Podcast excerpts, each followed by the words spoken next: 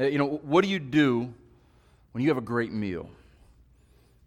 What do you do when you take a great trip or you have this great time with family?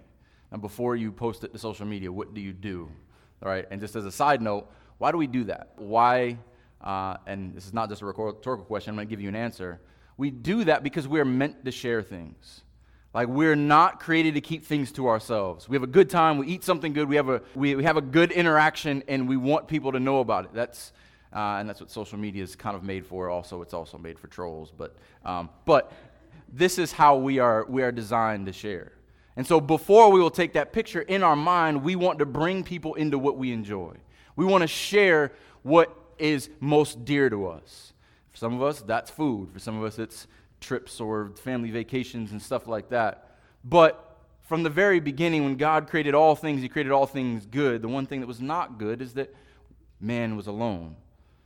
And so we are meant to be in connection with one another. And as introverted as you may be, no one can exist by themselves at all times. And so that idea of wanting to share something is it's just ingrained within us. That's how we're designed to have people with us. And in the same regard, the gospel is meant to be shared. When you have something good, just as I will recommend a good restaurant or, or a good movie, I will recommend something that is greater than both of those. The gospel, the good news, is meant to be shared. It's not meant to be kept to ourselves. And it is too good to keep to ourselves. And so, whether it's on a large scale or on a small scale, that is something that as Christians we're meant to share and bring other people into. And so, building off of last week, when we saw that the gospel, word gospel means good news. And it came from a military background. So, what would happen in these wars is when there would be a victory on the, on the battlefield, there would be a messenger, a herald who was sent out. Once the victory was accomplished, he was the fastest runner. He would get ahead of everyone else and make his way back and tell everyone what happened. We were victorious. We won. I've got good news. Our enemies are defeated.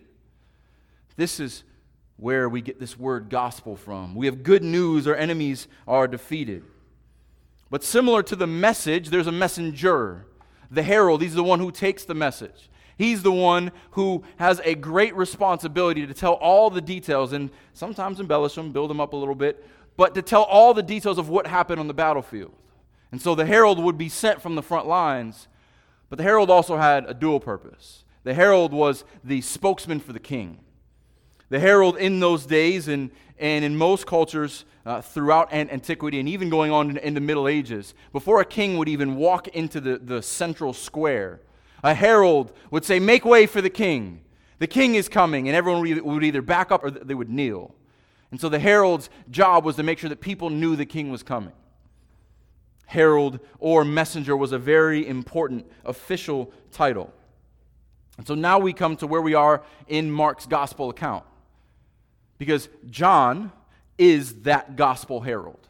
John is that gospel messenger. John is the one saying, Prepare the way for the king. Yeah, I'm here and I'm talking really loud, but don't pay attention to me because someone greater is coming right behind me. Be ready, he's on his way. And in fact, every preacher of the gospel stands in that tradition.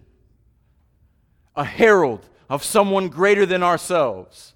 Behold, a king is coming, a king is here. Here's who our king is, here's what he's done, and he is amazing. And so the word for preaching, for proclamation, comes from the same root. It is heralding. We'll get into that more in a minute. But who is this herald? Who is this messenger? This is, this is John, son of uh, Zechariah and Elizabeth. He's cousin of Jesus. He was foretold, as we read earlier in Luke 1, as the prophet of the Most High. And he's the only other person in Mark's gospel account that gets his own section. Every other section in the book is about Jesus. Jesus is the main character. This is the only time. And he's the only person in this account is one of the one of the few that's mentioned in Matthew, Mark, Luke, and John. John the Baptist is that important. The only one who can eat in the gospel narratives can even come close. And we'll get to why that is in a moment. And but his prophetic ministry, that of speaking on behalf of the Lord, is marked by baptisms, and we'll get to that as well. Ritual cleansings that would happen in the Jordan River. Hence, John the Baptist. And we get John Mark, not to be fused, confused with John the Baptist, not to be confused with John, the writer, writer of the other gospel. John Mark, his account here, doesn't give as many details as Matthew and Luke does, and we're going to pull in some of those a little bit. But John gets right to the meat of it, gets right into it, and wants you to know what is most important. And John is concerned with, or excuse me, John Mark is concerned with motion. He's keeping this moving. So we're jumping right into the heart of Jesus' ministry and the one who prepares the way for that ministry. So we're going to jump right into Mark chapter 1. Last week we covered Mark chapter 1, verse 1. This week we'll do a few more verses. So pick up in Mark chapter 1. If you have your Bibles, open it up, please. If not, there is one in front of you. Mark chapter 1, I'm going to begin in verse 1 and read through verse 8. The beginning of the gospel of Jesus Christ, the Son of God. As it is written in Isaiah the prophet Behold, I send my messenger before your face, who will prepare your way. The voice of one crying in the wilderness, Prepare the way of the Lord, make his path straight. John appeared, baptizing in the wilderness and proclaiming a baptism of repentance for the forgiveness of sins. And all the country of Judea and all Jerusalem were going out to him and were being baptized by him in the river Jordan, confessing their sins. Now John was clothed with camel's hair and wore a leather belt around his waist and ate locusts and wild honey. And he preached, saying, After me comes he who is mightier than I, the strap of whose sandals I am not worthy to stoop down and untie. I have baptized you with water, but he will baptize you with the Holy Spirit. Let's pray. Our Lord and our God, maker of heaven and earth. How incredible it is that you would speak to us in your word. But more incredible that this is all of your plan throughout history, unchanged, that your promises would be fulfilled. And even more incredible than that, that you would take on flesh and fulfill these promises yourself so that there may be forgiveness of sins so that there may be a baptism of the Holy Spirit, so that there may be new life in you forever. You are amazing. This gospel is amazing. Let us be faithful heralds, proclaimers, and defenders of the message of our King, because he is worthy.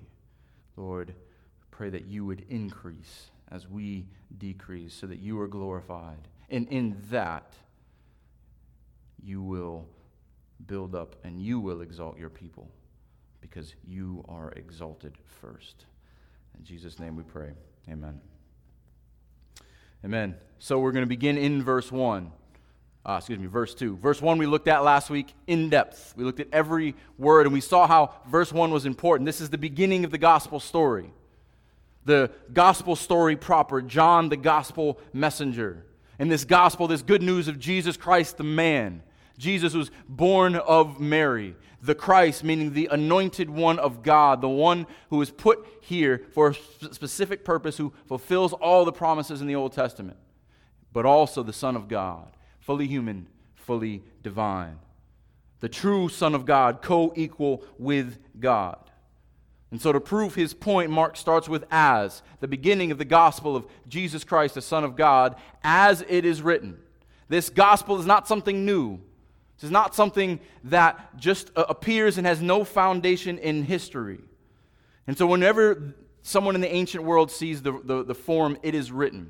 So, it doesn't hold as much weight to us unless we're familiar with the Bible. But in those days, when someone says it is written, they, uh, they are appealing to authoritative statements, typically kings. If you read through the Old Testament, when a king would make an edict and then someone would act against it, well, it is written. You have written.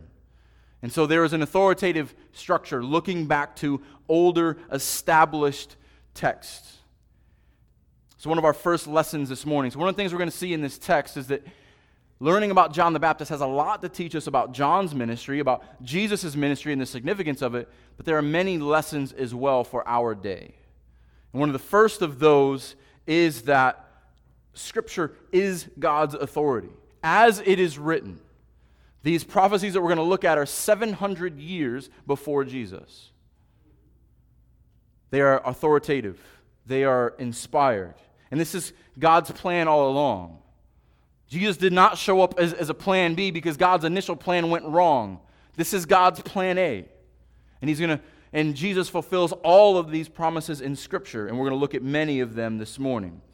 So let's dive right in because these are passages that the Jews were familiar with. They would have been expecting this. And so he says, as it is written in Isaiah the prophet. So technically, this is from Malachi and Isaiah.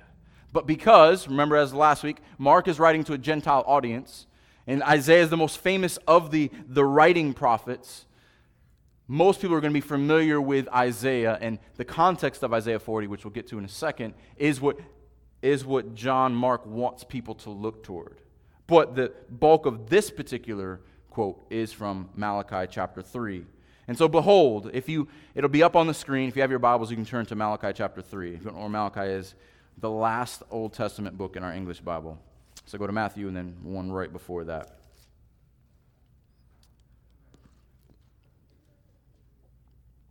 So the issue at hand in Malachi is with in a lot of the prophets is that Israel has broken covenant.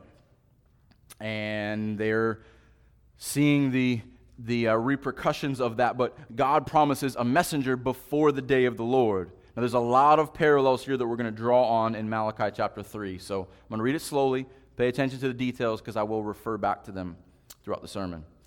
Behold, I send my messenger, and he will prepare the way before me. It's very important here. And the Lord whom you seek will suddenly come to his temple. And the messenger of the covenant in whom you delight, behold, he is coming says the Lord of hosts. This is very official, authoritative language here. But who can endure the day of his coming? And who can stand when he appears? For he is like a refiner's fire and like fuller's soap. He will sit as a refiner and he will purify, excuse me, and a purifier of silver. And he will purify the sons of Levi and refine them like gold and silver. And they will bring offerings in righteousness to the Lord. Then the offering of Judah and Jerusalem will be pleasing to the Lord, as in the days of old, as in former years. Israel has a problem. They are not pleasing to the Lord.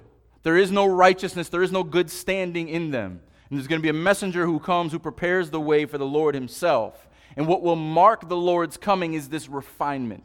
We'll get into that more later. But if you're not familiar with the process, refinement is taking something that has value to it, like gold or silver, and removing the impurities. You turn up the heat, which removes the impurities, it refines it, it purifies it. Again, we'll spend more time on that later. So that's where we get the very beginning of this Behold, I send my messenger, and he prepares the way before me. But the greater context is in Isaiah chapter 40, which will also be on the screen but I encourage you to turn to because I want you to get the context of Isaiah. So, Isaiah, the, the great writer, many have called it the gospel of the Old Testament. A lot of history, a lot of foreshadowing, a lot of good news. The first half of the book is not a lot of good news. The second half of the book, and when I, when I mean half, it's just an easy way to divide it at chapter 40.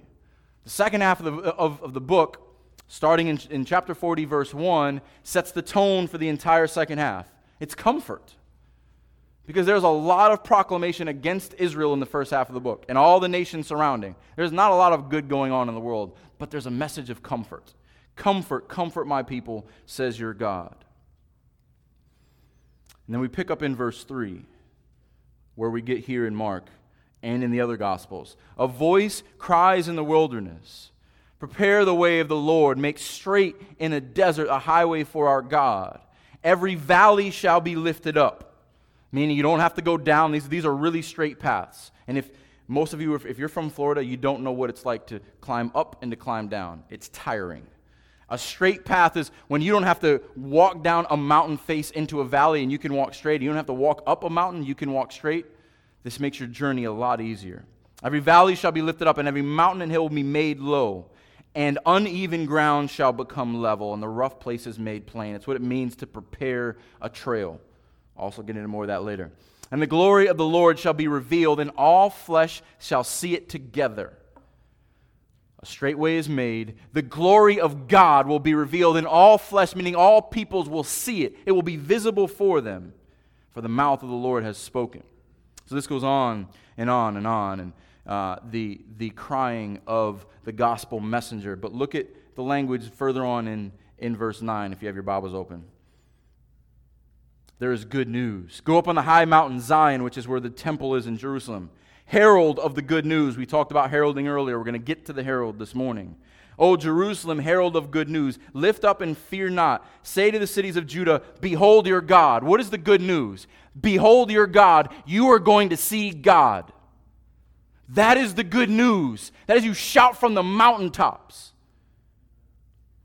And that God, as we go on, he will tend his flock like a shepherd. Sound familiar? He will carry them in his bosom, and he will lead them gently as with young. And this message of a messenger, this good news, this is what we're witnessing now. What Isaiah prophesied 700 years before, Mark now lays out for us. So if you have your Bibles and you know the context, this is where it comes from. This is what Mark is quoting, both Malachi and Isaiah. We're going to pick back up in Mark and let's look at the content of these promises. As it is written in Isaiah the prophet, Behold, I send my messenger. First thing we must see here my messenger. Who's sending? The Lord. The king is sending a messenger, my messenger. He is the last Old Testament prophet. He is the last one to prophesy and proclaim before the new covenant of God is enacted. He is also the first gospel messenger, meaning the first one with the, with, with the, the content of the gospel. We've seen, like we talked about last week, we've seen shadows of it. We've seen seeds of it up to this point. But he's the, the first gospel messenger. He is sent from the Lord before your face. Now, who's the your here? Before your face, who will prepare your way. Which way is that? Prepare the way of the Lord. So we've got the Lord sending a messenger to prepare the way for the Lord. Yahweh says to Adonai, the Lord says to my Lord. God the Father preparing the way for God the Son. This is amazing revelation here. Think about God in eternity past putting this, this plan together and preparing the way for God in the flesh. So, the next thing we need to talk about here is way or paths. Who will prepare your way? Prepare the way for the Lord, make his path straight. We got in this a little bit when we looked at Isaiah. But if you're in a culture where you walk a lot, how direct your path is, it means a lot. It doesn't mean as much to us because if it's difficult, we just drive around. But if you've ever been hiking and anything other than level ground, uh, any, hiking anywhere else but Florida, you know it is not easy and you look for the path of least resistance, unless you just really want to challenge yourself. But you try to find where the straightest path is. You try to find the way because how vigorous your path is will determine how well you will move through the area. And so when we talk about paths, when we talk about way, it's a it's it's speaking about how you go about things, and not just in a hike, but throughout life. How he walks, the way that he, he, he walks. And this is symbolic throughout Scripture. Psalm 1 talks about the way of the righteous versus the way of the wicked. But there is a difference between the way of the righteous and the way of the wicked. And John in 14, 6 tells us he is the way, the truth, and the life. The only way, the only truth, the only life. And so there's a particular way. So much so that in the early church, that was the code name for the church. Because if they were vocal about who they were, they would be killed. Are you of the way? We are the way. This is how the early church would, would describe themselves. And this is a term that Mark uses a lot. Mark is a gospel of movement. So we're going to see Jesus is on the way to Jerusalem. When the disciples were on their way, this phrase comes up a lot. And this way is moving through the ministry of Jesus and find its culmination at the cross. This way goes to the cross. And because that is why he came, not just to be a good teacher, not to just heal and perform miracles, but to die, to redeem a people for himself. That way is unavoidable to the cross. And that way is also our way. If you remember in Luke 1, uh, these, we're going to go in the Gospels quite a bit back and forth. So if you go to Luke 1 again, what we read earlier, how is that way attributed to John? So if you look at the prophecy in Luke 1, verse 76, and you, child, will be called the prophet of the Most High, for you will go before the Lord to prepare his ways. So John's ministry is twofold to prepare the way for the Lord. And what does that preparation look like? We'll get into that in a moment, too. To give the knowledge of salvation to his people and the forgiveness of their sins because of the tender mercy of our God, whereby the sunrise shall visit us from on high, to give light to those who sit in darkness and in the shadow of death, to guide our feet into the way of peace. John's ministry is preparing the way for the Lord, but also preparing our way. He is ushering in the king who will make a peaceful way for us. So, John kind of had this bridge ministry between the Old Testament promise and New Testament fulfillment. But this way must begin with his ministry, the proclamation and understanding of sin and repentance. And it began in a weird place. It begins in the wilderness. He is the voice, this messenger's voice is crying out in the wilderness. The wilderness, it'll be, I got a map up on the screen so you can kind of get this idea. So, you can see in the middle of your screen where it says the wilderness of Judea and Jerusalem. So, Galilee, that's where Jesus' main ministry area is up there. He would travel down to Jerusalem. The entire region is Judea. Uh, and this darker area in the middle, that is the uh, Jordan River. And so the wilderness being outside of the city, away from the people, and this is where John would, would minister. And so there is a literal wilderness where he is. On the other side of those mountains is just desert. So he's on the edge of the desert in the wilderness, away from the safety of civilization. That's where he's ministering. But there's also a spiritual wilderness. Because this is analogous to God's people being in a dry land, being in a lifeless place. And he often calls his people out of the wilderness and more often brings them through the wilderness. And this John is to prepare the way. He begins in the wilderness outside of the city and he prepares the way of the Lord, makes his path straight. We talked about that earlier about bringing the high places down and the low places up so there's a straight way for him to walk. He is preparing the way for who? the Lord. And who do we find out is the Lord? It's Jesus. And yes, we read over this, and many of you, if you've read the Bible, you know this, but think about this for a moment. John is coming to prepare the way for God in the flesh. God Himself. The prophecy reveals Emmanuel, God made flesh. Prepare the way for the Lord in this ministry of preparation. He's not literally bringing mountains down and literally bringing valleys up, but what you do when you prepare a path is you remove obstacles. So you remove obstacles so that when the king comes, or the one who you are preceding comes, he has a straight way. And all the obstacles will be removed. So those who don't come and those who don't follow the way will be under uh, their, their own that's the word I'm looking for here. Their, their, their own responsibility. So, what is this ministry of preparation? What is John doing? He's getting Israel ready. He's bringing their sins to their attention, the knowledge of sin and the knowledge of salvation that we saw in Luke 1, that they may confess their sins and be ready for the coming Savior. And so, what does this preparation look like? And what we're going to see also in Malachi, sorry, I should have told you you have your finger there, but in the end of Malachi, the last verses of the Old Testament, what is the, the, what is the promise? The last verse is that someone will come before the Lord, and someone specific. Behold, I will send you, this is Malachi 4, verse 5. Behold, I will send you Elijah the prophet before the great and awesome day of the Lord comes. And he will turn the hearts of their fathers, hearts of fathers to their children, and the hearts of children to their fathers, lest I come and strike the land with a decree of utter destruction. Elijah, remember, Elijah does not die, he's taken up into heaven. Elijah will come back again.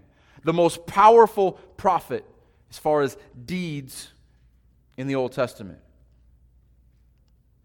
And there is a promise that he will come again. And this is referenced directly in the birth of John the Baptist. So if you're in Mark, Luke chapter 1, next book over to the right. I know we're jumping around a lot, but this is important. I want you to see how this, this, this connects. And to put it in perspective, Malachi is 400 years before Jesus. But look at what the angel tells his father. angel tells John the Baptist's father, this is Luke chapter 1, verse 13. The angel said to him, Do not be afraid, Zechariah, for your prayer has been heard. And your wife Elizabeth will bear you a son, and you shall call his name John. And you will have joy and gladness, and many will rejoice at his birth, for he will be great before the Lord. And he must not drink wine or strong drink, and he will be filled with the Holy Spirit, even from his mother's womb. And he will turn many of the children of Israel to the Lord their God Sound familiar? And he will go before him in the spirit and power of Elijah. Sound familiar? To turn the hearts of the fathers to the children and the disobedient to the wisdom of the just, to make ready for the Lord a people prepared. All of this fulfilled in John. This is why these, this account is in all four Gospels. All of these promises, the hearts of the children turn toward the Father, a preparation for the Lord, a preparation of the people. John the Baptist fulfills this. And it was essential that Elijah must come. And this great fulfillment, connecting John to the mightiest prophet in the Old Testament, and connecting Jesus to Almighty God. All scripture finding its culmination of the good news in the awesome day of the Lord. Because the awesome day, it means salvation and peace, but it also means destruction. We'll get to that in a moment as well. This prophetic anticipation that has been building for hundreds of years within Israel is now here. Jesus came to fulfill the law, the books of Moses, the prophets, Isaiah through Malachi, Daniel through Malachi, and the Psalms, the writings and, and uh, poetic books of the New Testament. All these are find their fulfillment in Christ. So we've got the uh, messenger. This is what he's doing. This is his role, his role of preparation. Now we're going to get into the ministry itself. What is John doing? What marks John's ministry? Verse 4. John appeared baptizing in the wilderness and proclaiming a baptism of repentance for the forgiveness of sins. Now we got to clarify a couple things in John's ministry. I think this will be helpful what it exactly is going on here because we have modern conceptions of what preaching is. We have modern conceptions of what baptizing is. We have modern conceptions of what repentance is. Let's root them in biblical truths and what they meant to the original readers. So, the first thing, he is proclaiming, essentially preaching, he is heralding. And he is cry, this word means to cry out loud, to declare, to announce. A herald was not on his own. A herald always worked for someone else. A herald represented the king. He is crying out, proclaiming, announcing the word of the king. John the Baptist is the herald of the king. Matthew tells us his message was repent and believe because the kingdom of God is at hand. What does repentance mean? Now, many of you should understand what repentance means um, a turning, a change of mind. But it wasn't just a temporary thing, it wasn't just a, a one time thing. It was a change of understanding, a change of action, a change of everything you are. Because Jesus tells us that the fruit, that true repentance bears fruit. It's not just outward verbal lip service. It's not just moralistic action. It is a true change that bears fruit. It is a real change of sinful behavior and turning toward forgiveness. John is telling Israel the same way that the other prophets did turn, turn from your sin, turn from death, turn to the one who gives life, turn to the king who comes after me. Turn Because in him there is life and there is peace, but in him there is destruction if you do not turn. Turn in trust. Repent and believe because you need to be forgiven. This is not the soft and gentle ministry of Jesus that we hear today. This is not Jesus loves you just the way you are.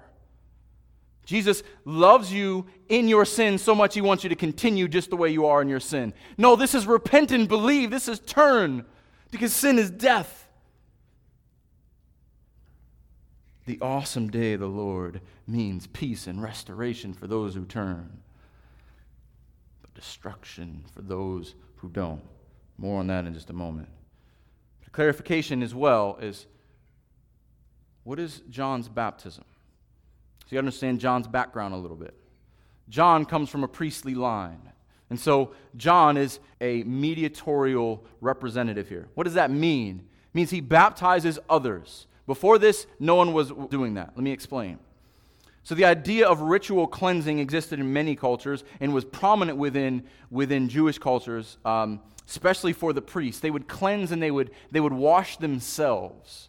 This grew within the intertestamental period when the rabbis rose to power. Jesus kind of criticizes them that you'll wash your couch and you'll wash your, your clothing, but you won't examine your own hearts. And why are these washings necessary? Because the people are separated from God because of sin and uncleanliness. A perfect and holy God who is without spot or blemish will not allow any blemish to come before him. So before a priest could do their duties, they must wash from head to toe, and they must wash themselves. But John is doing something different here. He is washing others, he is acting as a priest, bringing others into right relationship with God. He is, has a ministry of purification. And this, this includes confession, and this would also be done for conversion. If someone came from the outside and you came from another culture, you would need to be washed and cleansed before you could participate in any of Israel's worship.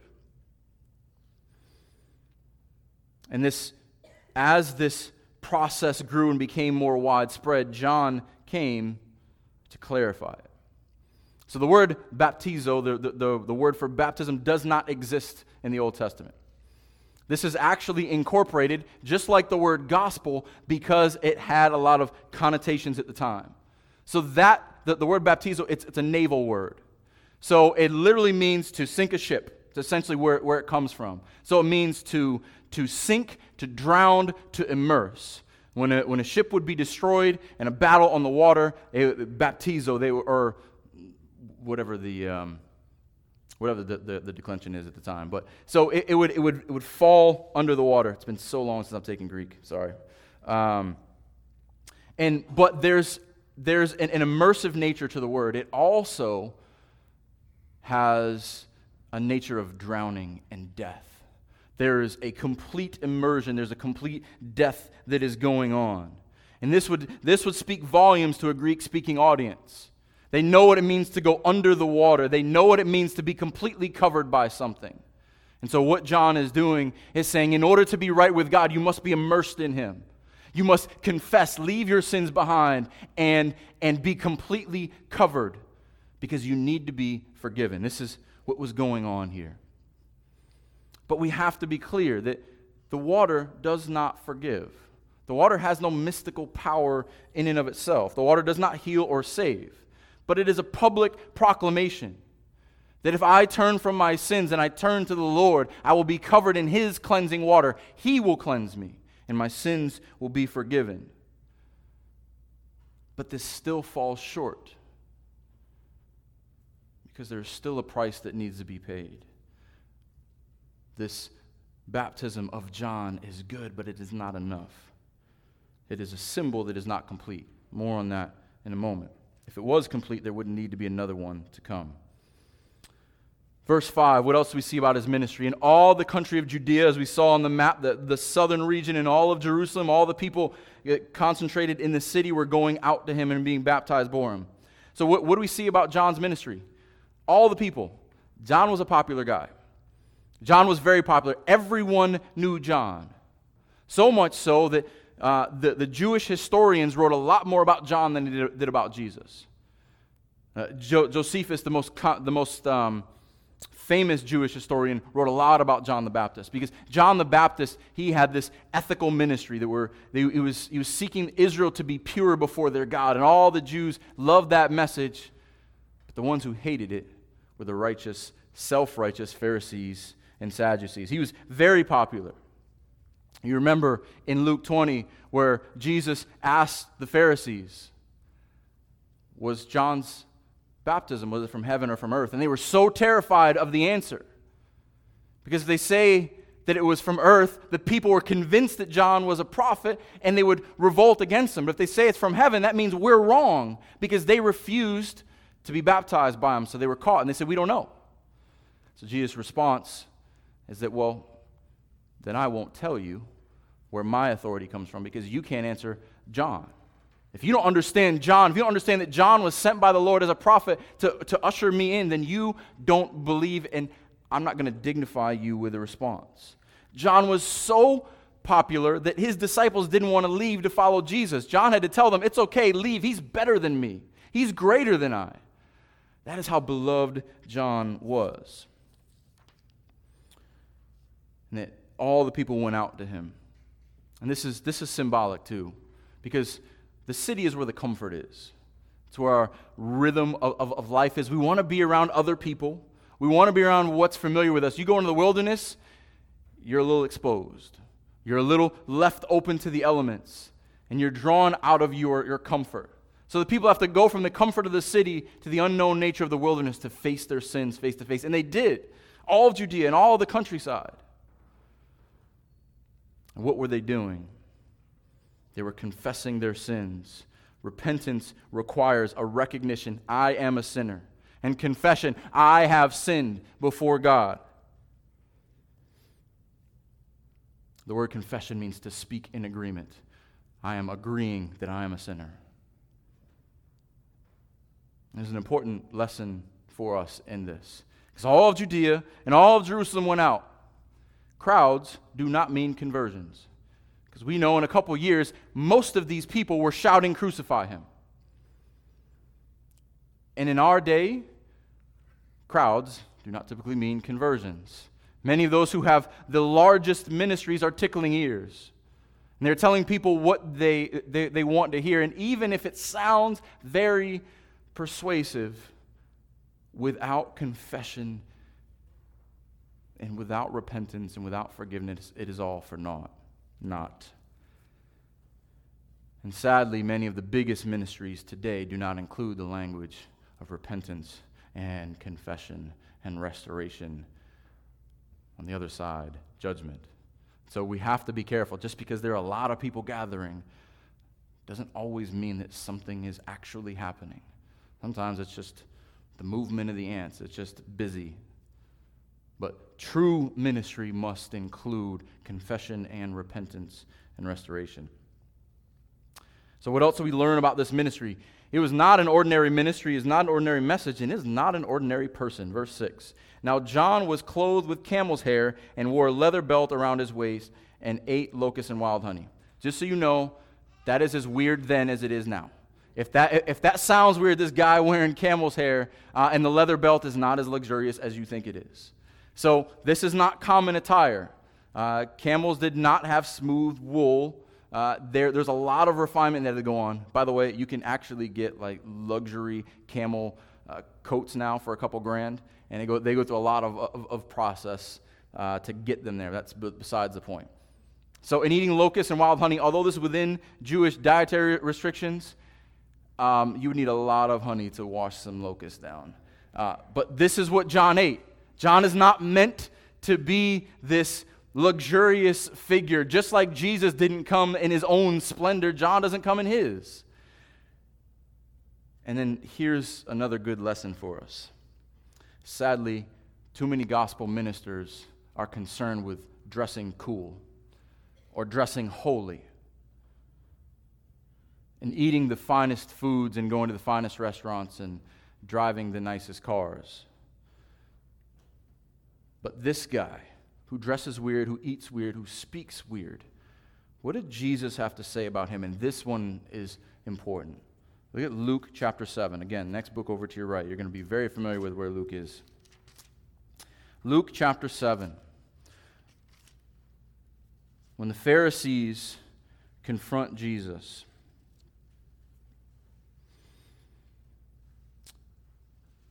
and they're, or excuse me, uh, this is when Jesus is talking to John the Baptist's uh, disciples, and they come and ask Jesus who he is. Look what Jesus says about John the Baptist. So I'm in uh, Luke chapter 7, verse 24.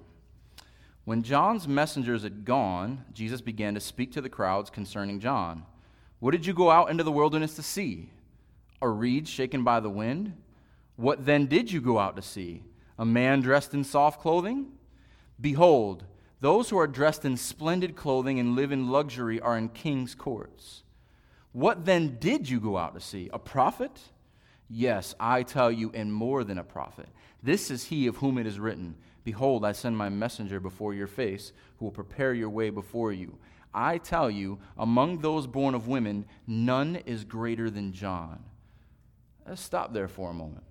All the things that our culture says makes you great your suit, or your $500 designer sneakers, or whatever else uh, pastors who want to look the part now play. Jesus says, No one who has ever been born of woman in the traditional sense is greater than John.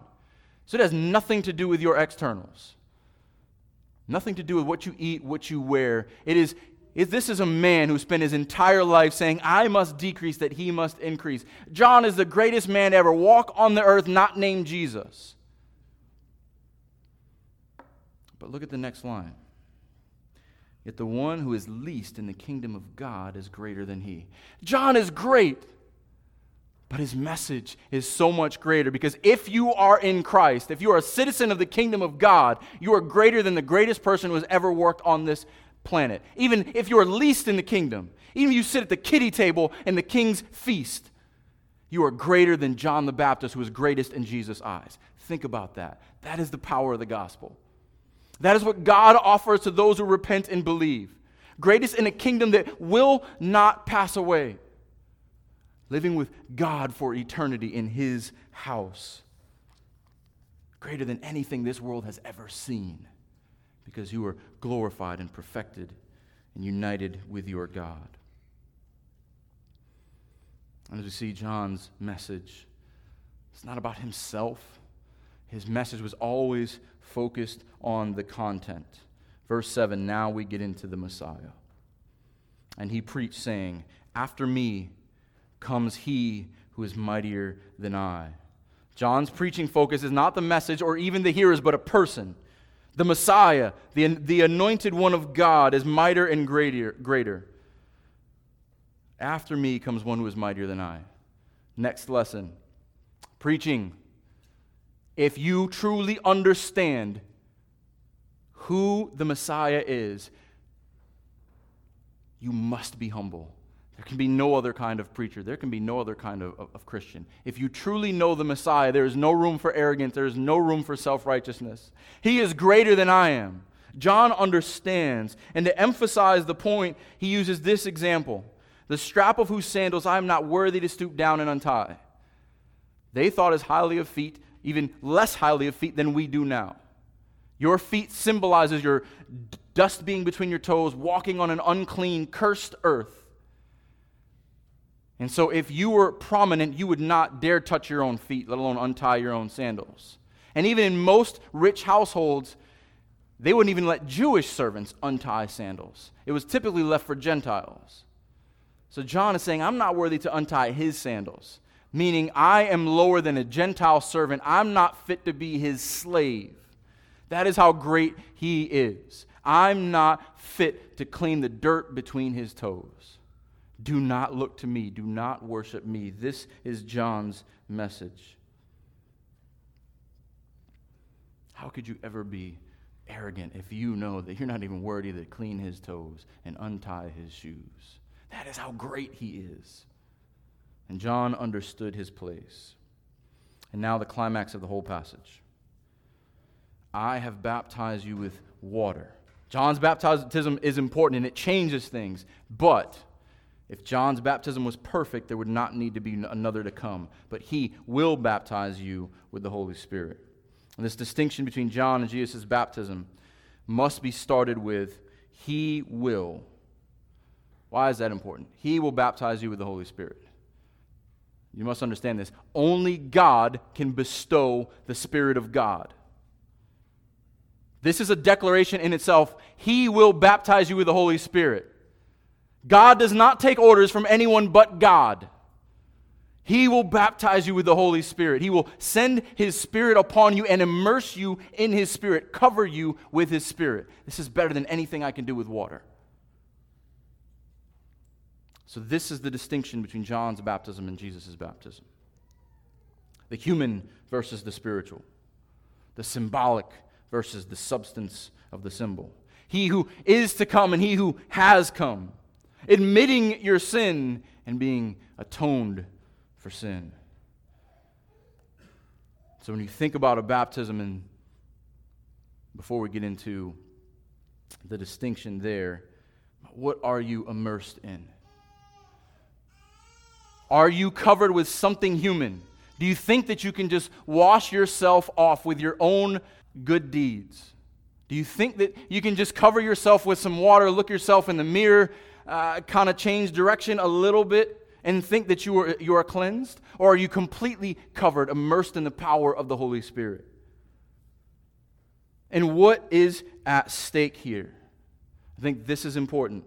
Matthew draws on this, Matthew chapter 3. Because the same quote is expounded a little bit again. John, or excuse me, John Mark, his focus is brevity. But Matthew gets into the details that the, the Jews would understand. This is Matthew chapter 3, verse 11.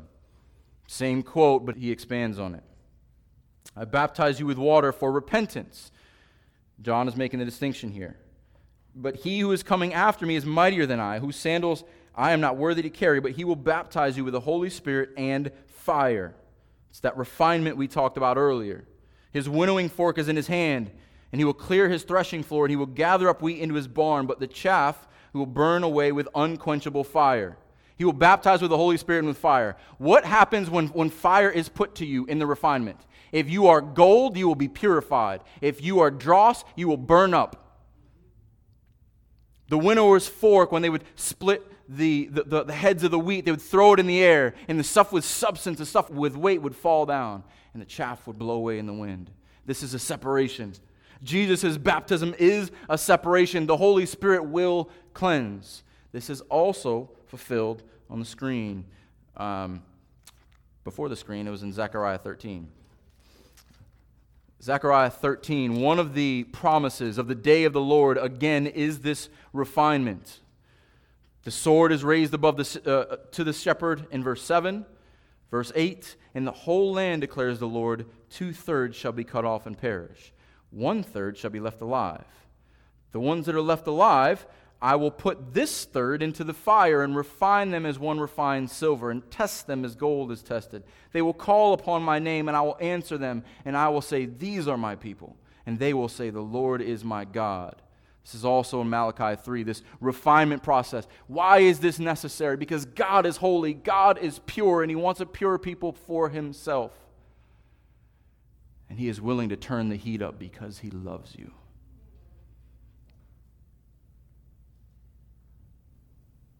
And he's also willing to turn the heat up because your sins offend him.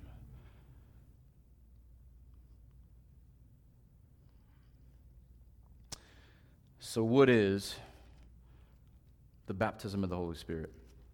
I want to do this quickly because you hear this a lot. And I want you to have an answer for this. And it's important for us to say what it is and what it is not. So, very quickly, Acts chapter 19.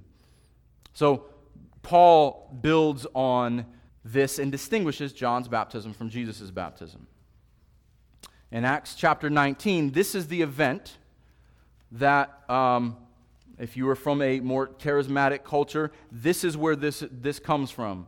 That uh, there's the idea that you must speak in tongues to prove that you are saved. You must speak in tongues and to prove that you have been baptized by the Holy Spirit. This is where it comes from, Acts chapter 19. It does have a, a biblical basis, but I want to deal with it on its face value. So, Acts chapter 19, verse 1. And it happened that while Apollos was at Corinth, Paul passed through the inland country and came to Ephesus. There he found some disciples. And he said to them, Did you receive the Holy Spirit when you believed? And they said, No, we have not even heard that there is a Holy Spirit. And he said, Into what then were you baptized? And they said, Well, into John's baptism. And Paul said, John baptized with the baptism of repentance, telling people to believe in the one who was to come after him. That is Jesus. That's why John's baptism is incomplete. On hearing this, they were baptized in the name of the Lord Jesus. And when Paul had laid his hands on them, the Holy Spirit came on them, and they began speaking in tongues and prophesying. There were about 12 men at all. So, this is a sign that happened at that time to confirm. Anytime you see tongues spoken in the book of Acts, it is always to confirm uh, something new that is, that is happening. It comes down on Pentecost. The gospel goes to the, the, the Gentiles. The baptism of John is not enough. There must be a baptism into Jesus, into the Holy Spirit. And so, if you think that the baptism of the Holy Spirit is only tongues, that means you stop reading in Acts. Because any other time Paul speaks about baptism, it is always associated with salvation. So if you're going to listen to Paul here, speaking to a specific situation, listen to the rest of his writings. And I'm going to go through these quickly so we can, so we can close, but I want you to see the argument laid out here. Romans 6. These will be up on the screen. If you can follow with me, great. Romans 6, verse 3. Do you not know that all of us who have been baptized into Christ Jesus were baptized into his death? There's that death immersive picture here of the symbol of baptism. We were buried, therefore, with him by baptism into death, in order that, why do we need to be baptized in Christ? Just as Christ was raised from the dead by the glory of the Father, we too might walk in newness of life. That's that path of peace that must go through baptism. Also, 1 Corinthians 6 how is that baptism accomplished? 1 Corinthians 6, verse 11. And such were some of you, speaking of the immoral, sexually adulterous, everything, the, the thieves and the greedy and the drunkards, everything that comes before it. You were like them, but you were washed you were sanctified. You were justified in the name of the Lord Jesus Christ and by the Spirit of our God. That is the baptism of the, of the Holy Spirit. Salvation, justification, you have been saved. Sanctification, you are being saved. Chapter 12, same thing, but a little bit more. Chapter 12 of 1 Corinthians, verse 12. For just as the body is one and has many members, and all the members of the body, though many, are one body, so it is with Christ. For in one spirit you were all baptized into one body, Jews or Greeks, slave nor free, and we're all made to drink of one spirit. There's a unity that happens in the baptism of the Holy Spirit. The Spirit of God connects God to his people and the people to each other. Last text, and we're going to close here Titus chapter 3. This is the gospel explained. Titus chapter 3, verse 3 For we ourselves were once foolish, disobedient, led astray, slaves to various passions and pleasures, passing our days in malice and envy, hated by others and hating one another. This is why we need to repent. But when the goodness and loving kindness of God our Savior appeared, he saved us, not because of works done by us in righteousness, but according to his own mercy. How? By the washing of regeneration and renewal of the Holy Spirit. The baptism of the Holy Spirit means regeneration, it means to be born again, it means new life. Not so that you can put on a spectacle. And what is the significance of this new life?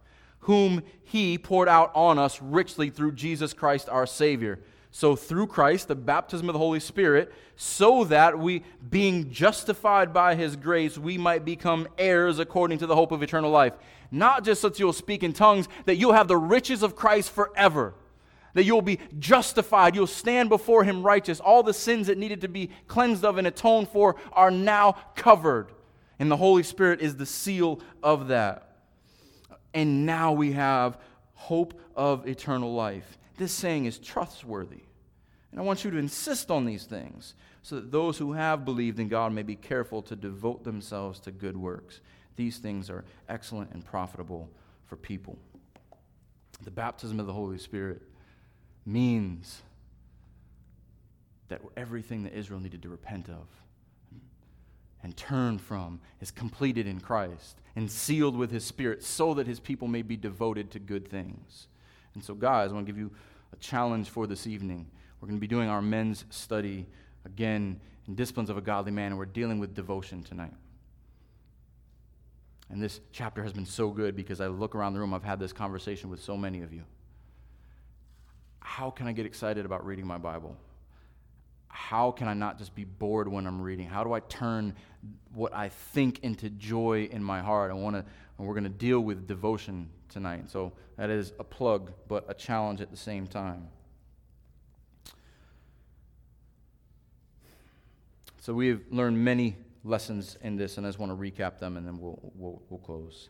John the Baptist fulfills the promises of God. His good news is our good news.